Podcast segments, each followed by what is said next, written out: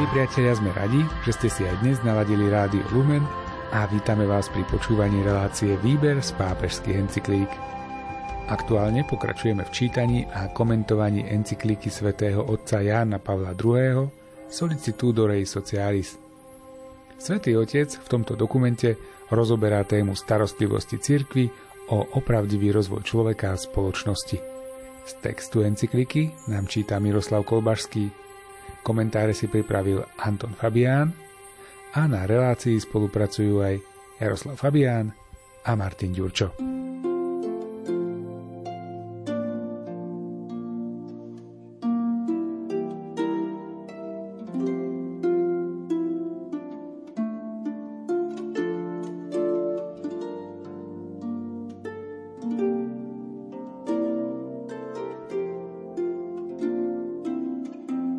Aby národy mohli nastúpiť túto cestu, majú sami určiť, ktoré záujmy majú prednosť a dobre poznať vlastné potreby podľa osobitných pomerov obyvateľstva, zemepisného prostredia a kultúrnych tradícií. Niektoré národy budú musieť zvýšiť potravinárskú výrobu, aby mali vždy, čo potrebujú na výživu a na život. V súčasnom svete ktorom hladko si toľké obete najmä medzi deťmi, sú príkladom národy nie osobitne vyvinuté, ktorým sa podarilo dosiahnuť sebestačnosť vo výžive a dokonca aj vyvážať potravinové články. Iné národy zasa potrebujú pretvoriť niektoré nespravodlivé štruktúry a najmä svoje politické inštitúcie, skorumpované diktátorské alebo autoritatívne režimy nahradiť demokratickými a participatívnymi. Želáme si, aby sa tento proces rozšíril a konsolidoval, pretože zdravie politického spoločenstva a ono sa prejavuje v slobodnej účasti a zodpovednosti všetkých občanov na spoločnej veci v zabezpečení práva, v rešpektovaní a uplatňovaní ľudských práv, je nevyhnutnou podmienkou a bezpečnou zárukou rozvoja celého človeka a všetkých ľudí.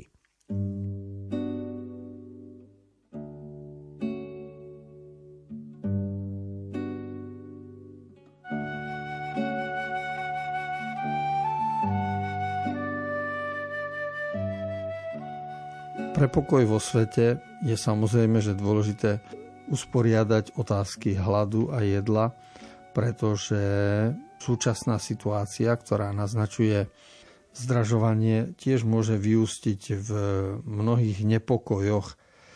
A už pred 35 rokmi na to upozorňoval Jan Pavol II, keď hovoril o skorumpovaných diktátorských autoritatívnych režimoch. A to rad radom môžeme v jednotlivých krajinách pozorovať.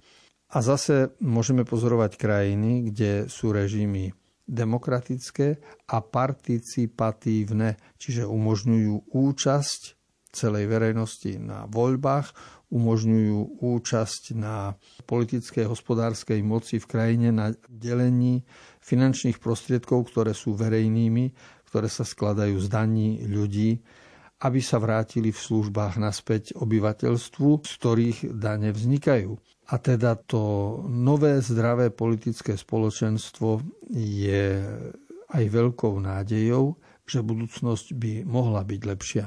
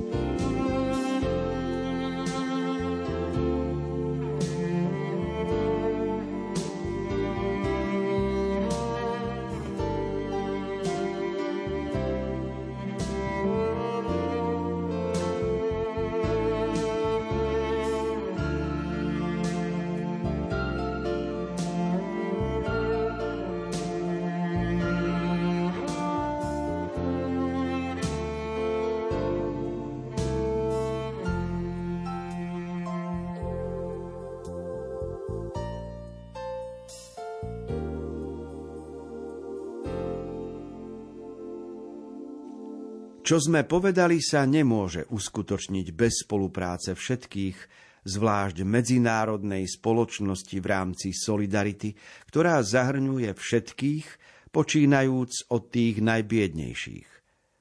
Ale aj samé rozvojové národy majú povinnosť pestovať solidaritu medzi sebou a s biednejšími krajinami na svete.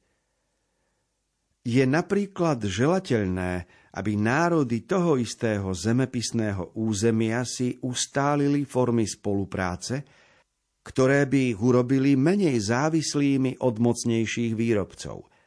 Nech otvoria hranice miestnym výrobkom dotyčného územia. Nech preskúmajú možnosti, ako sa vo výrobe vzájomne doplňať. Nech sa spoja a vytvoria služby, ktoré si jednotlivý národ sám nemôže vytvoriť nech rozšíria spoluprácu aj na peňažný a finančný sektor. Už v mnohých krajinách táto vzájomnosť je skutočnosťou.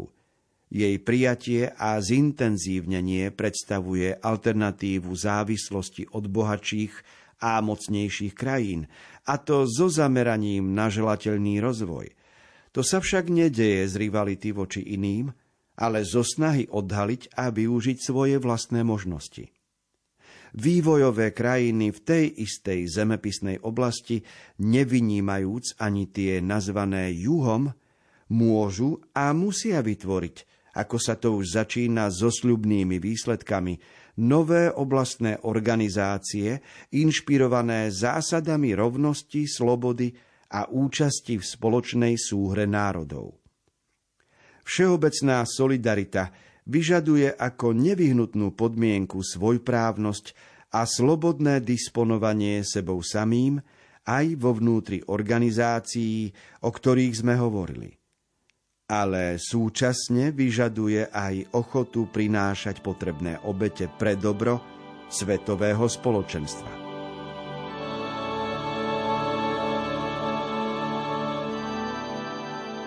Keď sa hovorí o solidarite, obyčajne myslíme na náš postoj k jednotlivému človeku alebo situácii, ale existuje aj výraz všeobecná solidarita.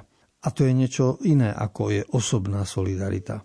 Lebo všeobecná solidarita e, súvisí e, s pomocou, ktorú jednotlivé štáty môžu navzájom sebe preukazovať tým, že existuje výmenný obchod, tým, že sa otvárajú spolupráci. Jan Pavol II žil v časoch, kedy hranice medzi východom a západom, severom a juhom boli veľmi tvrdé. Ľudia boli antagonisticky nastavení z ideologických dôvodov a to všetko bolo chore, nedostatočné a všetko sa to pominulo. To totiž e, každé takéto zlo, sebectvo a hriech nemá v sebe budúcnosť je to niečo, čo musí z vývoja ľudstva odpadnúť ako, ako škvrna z blata na nohaviciach. Budúcnosť majú skutočnosti, ktoré majú Božieho ducha, sú pozitívne a budujú život. A k tomu povzbudzuje aj pápež vo svojej encyklike Solicitudo Rei Socialis.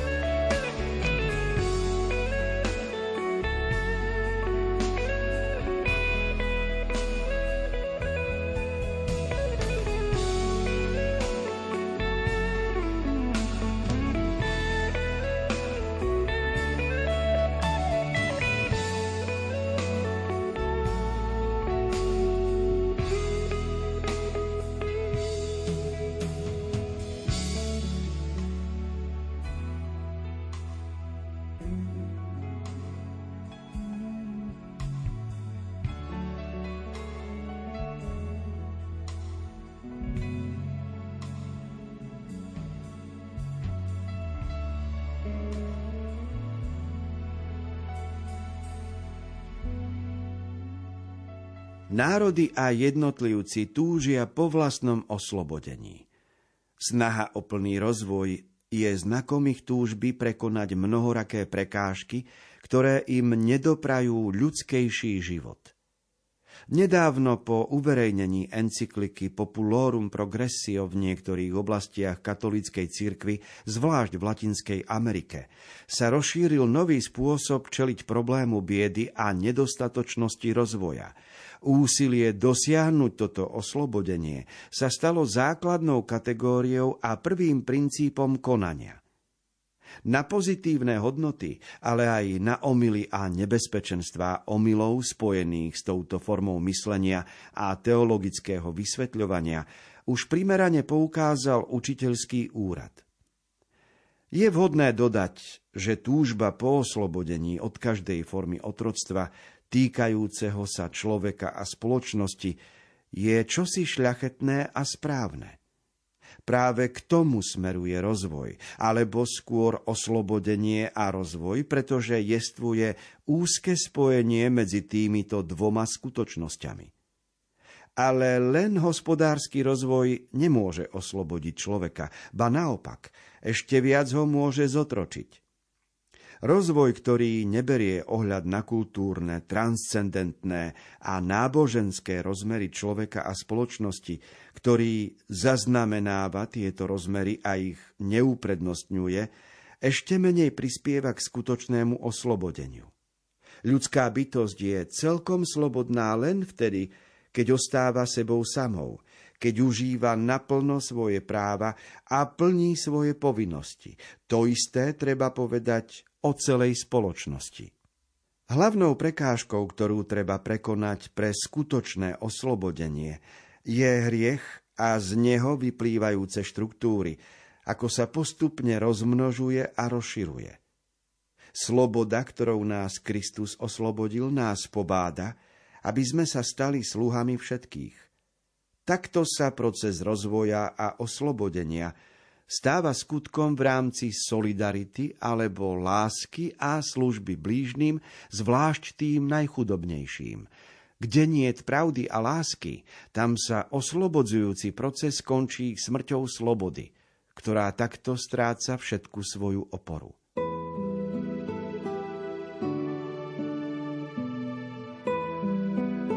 K rozvoju sveta patrí oslobodenie, čo sa týka krajín a národov, a určité povýšenie ľudskej dôstojnosti, odstránenie nerovnosti medzi chudobnými a bohatými.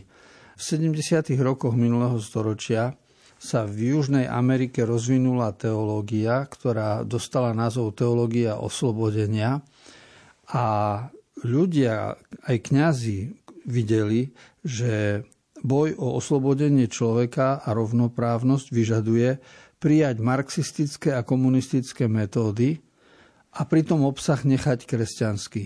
Čiže v rámci kostolov, v rámci náboženstva, v rámci kresťanstva použiť marxistické metódy na dosiahnutie e, rovnoprávnosti, na väčší rozvoj, na pomoc chudobným a na odstránenie biedy.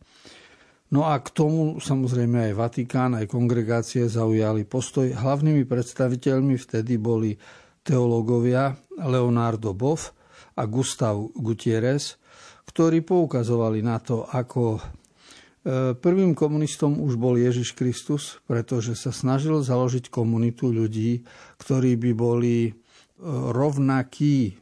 To znamená, že neboli medzi nimi majetní a bezmajetní, ale aj tí majetnejší sa postarali o chudobnejších a chudobnejší sa starali svojou prácou o príspevok do komunity časom a vývojom ľudstva sa ukázalo, že táto teória má svoje slabiny.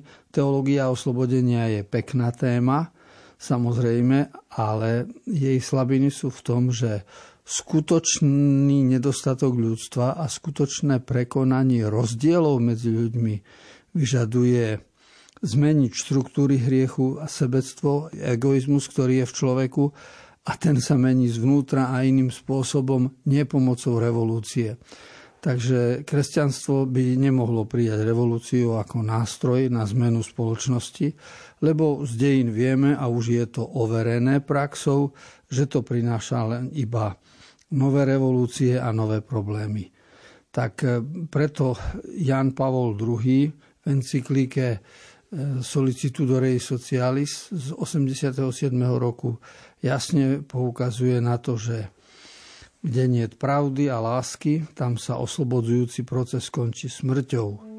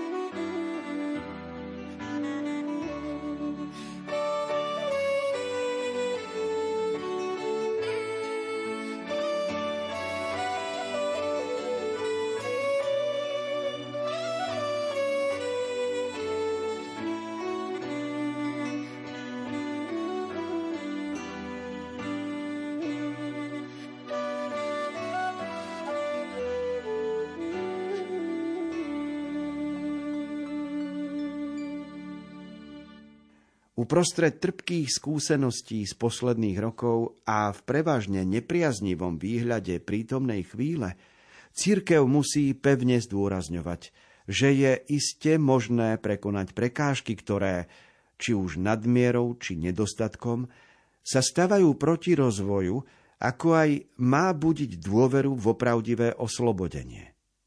Táto dôvera a istota konec koncov spočíva vo viere cirkvy v Božie prislúbenie, ktoré zaručuje, že prítomná história neostáva uzavretá do seba, ale sa otvára Božiemu kráľovstvu. Cirkev má dôveru aj v človeka, i keď pozná zvrátenosť, ktorej je schopný, pretože vie, že aj napriek zdedenému hriechu a osobným hriechom, ktorých sa ľahko dopustí v štruktúrach hriechu, sú v ľudskej osobe dostatočné kvality a energie, ako aj základná dobrota, pretože je obrazom stvoriteľa, vystaveným vykupiteľskému vplyvu Krista, ktorý sa určitým spôsobom spojil s každým človekom a pretože účinné pôsobenie Ducha Svetého naplňuje zemekruh. Teda nemožno ospravedlniť ani zúfalstvo, ani pesimizmus, ani nečinnosť – aj keď s trpkosťou predsa treba povedať, že ako možno hrešiť egoizmom, zhonom po zisku a moci, možno sa pred naliehavými potrebami nedostatočne vyvinutých ľudských más prehrešiť aj strachom, nerozhodnosťou a najmä zbabelosťou. Všetci sme povolaní, ba zaviazaní osvojiť si vážnu výzvu posledných desiatich rokov druhého tisícročia aj preto, že hroziace nebezpečenstvá sa vzťahujú na všetkých. Svetová hospodárska kríza, vojna bez hraníc, bez výťazov a porazených, Pred podobnou hrozbou rozlišovanie medzi bohatými a chudobnými osobami a krajinami má malý význam, ak nevzbudí väčšiu zodpovednosť u toho, ktorý viac má a viac môže. Ale takéto odôvodnenie nie je ani jediné, ani hlavné. Je v nebezpečenstve dôstojnosť ľudskej osoby, ktorej obranu a povznesenie stvoriteľ zveril nám a za ktorú sú vážne zodpovední mužovia a ženy v každom postavení a v každej historickej situácii. Dnešná situácia, ako už mnohí viac menej jasne chápu, nezdá sa zodpovedať tejto dôstojnosti. Každý je povolaný zaujať vlastné miesto v tomto pokojnom súťažení, viesť ho pokojnými prostriedkami, dosiahnuť rozvoj v pokoji, ochraňovať pred nebezpečenstvom prírodu a svet, ktorý nás obklopuje. Aj cirkev sa cíti hlboko včlenená do tohto spoločného úsilia a dúfa v úspech.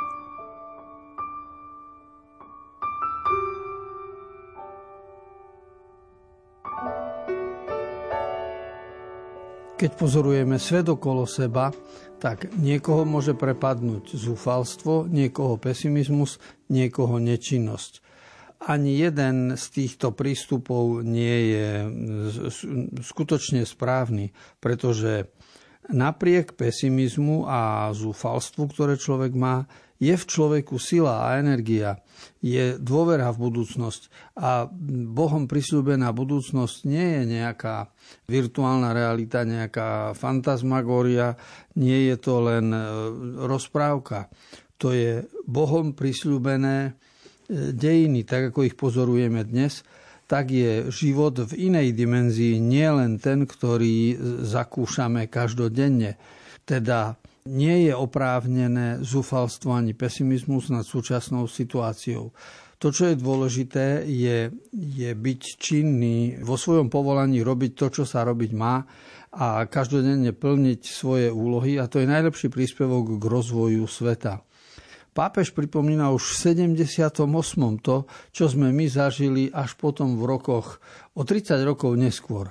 To bola ekonomická kríza, potom e, zažili sme vojnu a jej následky. Prežili sme pandémiu, o tej síce v encyklíke spred 30 rokoch nehovorí, ale vo všeobecnosti je to známe. A teraz nakoniec sa hovorí ešte aj o energetickej kríze. A v, v, v mnohých oblastiach vidieť, že ide o politický spôsob podávania skutočnosti, pretože všetky vlády či európska, či slovenská, či česká, každá vláda potrebuje seba predstaviť ako spasiteľa a záchrancu. No a aby vlády nás mali z čoho zachraňovať, tak musí byť nejaká kríza alebo nejaký problém. A preto úlohou vládnutia je vždy postrašiť ľudí s nejakými nebezpečenstvami, ktoré sú okolo nás, potom tie problémy vyriešiť a vláda sa ukazuje ako spasiteľ sveta. A toto je vidieť v politike posledných rokov, že, že tento prístup veľmi vládne a pretláča sa namiesto služby, o ktorej hovorí kresťanská sociálna náuka. Lebo princíp vládnutia v kresťanstve je založený na Ježišovej vete. Neprišiel som, aby ma obsluhovali, ale aby som sám slúžil.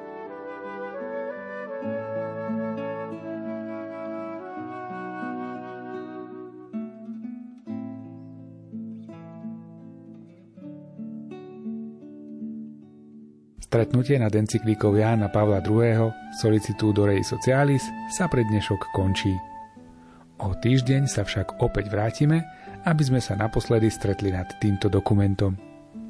Ak vám niektoré z predchádzajúcich stretnutí uniklo, nájdete ich v internetovom archíve Rádia Lumen v sekcii s názvom Výber z pápežských encyklík. Pre dnešok sa lúčia tvorcové relácie Miroslav Kolbašský, Anton Fabián, Jaroslav Fabián a Martin Ďurčo.